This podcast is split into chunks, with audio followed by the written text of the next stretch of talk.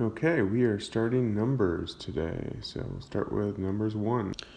This chapter starts with God telling Moses to take a census of all the war age men. And uh, he also names leaders of the 12 tribes.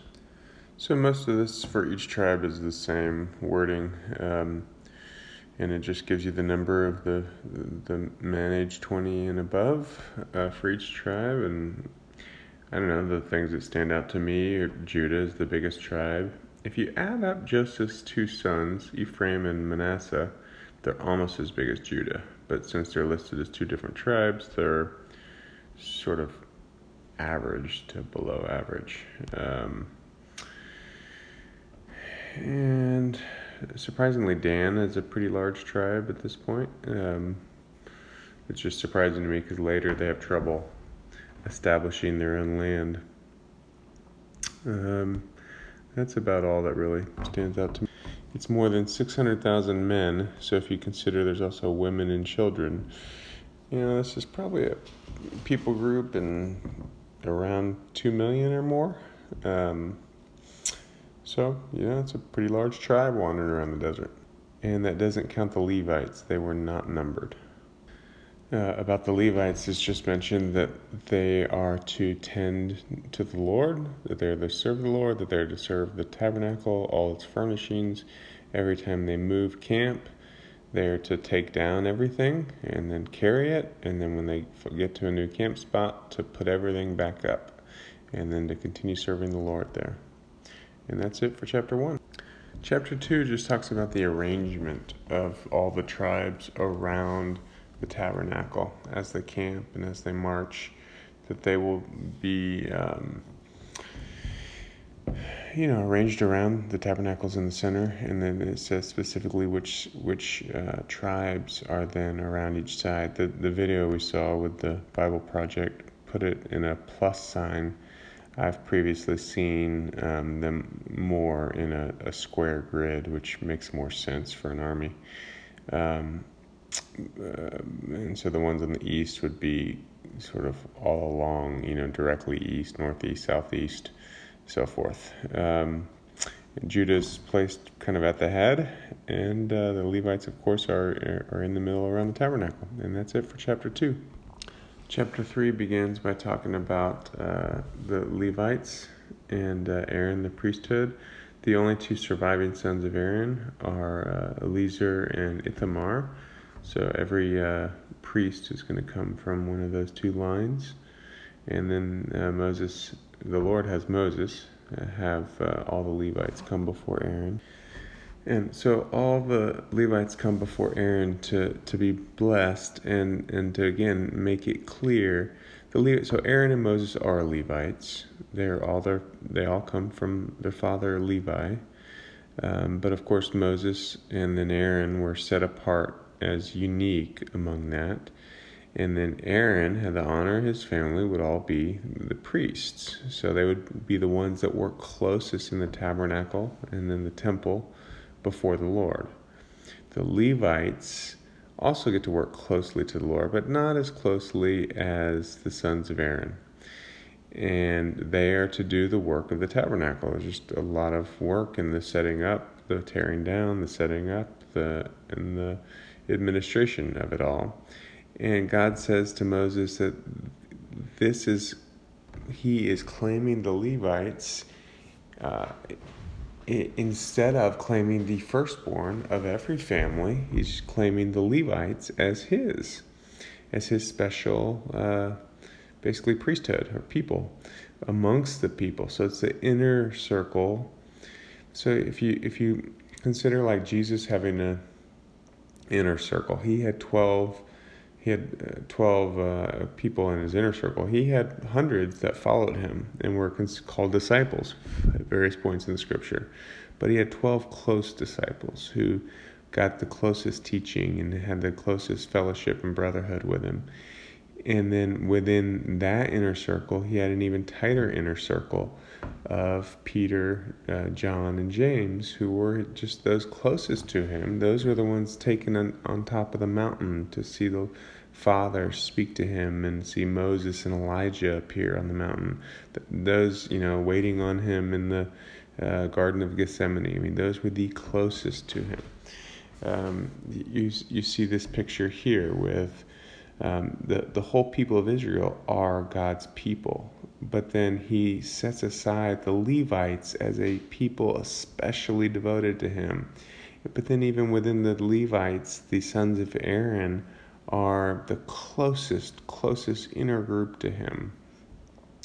Um, this is just generally the way. Now, what's different today in the Spirit is that all are called. He wants everyone to be close, but he knows the heart of man that most of us will select ourselves out. We will say, Yeah, we love God, but I kind of love the world. I'm, I'm going to be focused more on the world. We never say all this, it's just what we do, it's who we decide to be. Um, I, am gonna I'm I, this thing in my life. I'm I love this thing, and this isn't hurting anyone, and so I'm just gonna do this thing because it's it's fun and I like it, and that's fine. God loves us, but for those that want to be the inner and the holy of holies, it is a matter of giving ourselves up entirely, and so God talks about um, the Levites being those who are taken instead of the firstborn. If Egypt, you remember, in Egypt, the firstborn were all killed except for those with blood of the sacrifice over their doors. And so this is basically a symbol of those who want to enter the Holy of Holies. Many are called, few are chosen. We are we choose ourselves. We choose every day whether we're going to sacrifice everything for the Lord and enter the fullness of his life, or whether we're going to be people of the Lord, but we're kind of more on the outer fringes. We don't hear the the most intimate uh, of his words. We we don't partake in the most intimate of his life because we've just decided this world around us is, is too exciting to to give up completely. And so, you know, God says, Come up higher, come up higher. I want you. I want to be in perfect union with you. And so I encourage you, I encourage myself to come up higher, to give up everything for Him. So, chapter 3 goes on to just number. God tells Moses, okay, now it's time to take a census of the Levites. And they number them, and he, they also kind of detail the jobs of the different uh, families within the tribe of Levites and um, says this is how you're taking care of the tabernacle eh, for each family, and uh, then they're numbered at 22,000. So, um, and that's from a, a, month old and upward. So, here they're numbered not from age 20 up, but from a month old. And um, Levites were a small tribe for whatever reason, they didn't have as many kids. Um, so that's just interesting. Chapter 3 ends with a very interesting exchange. There's a very um, there's a very clear legal exchange happening. It's a spiritual exchange, but you see it have to play out in in actual numbers. So there's um, 273 uh, firstborn males uh, m- among the sons of Israel more than there were uh, Levites, you know, 22,000 versus 22,273. And so he says, these each Levite is a redemption of the firstborn son of Israel, but there's 273 extra firstborn sons among the Israelites that we don't have a Levite for.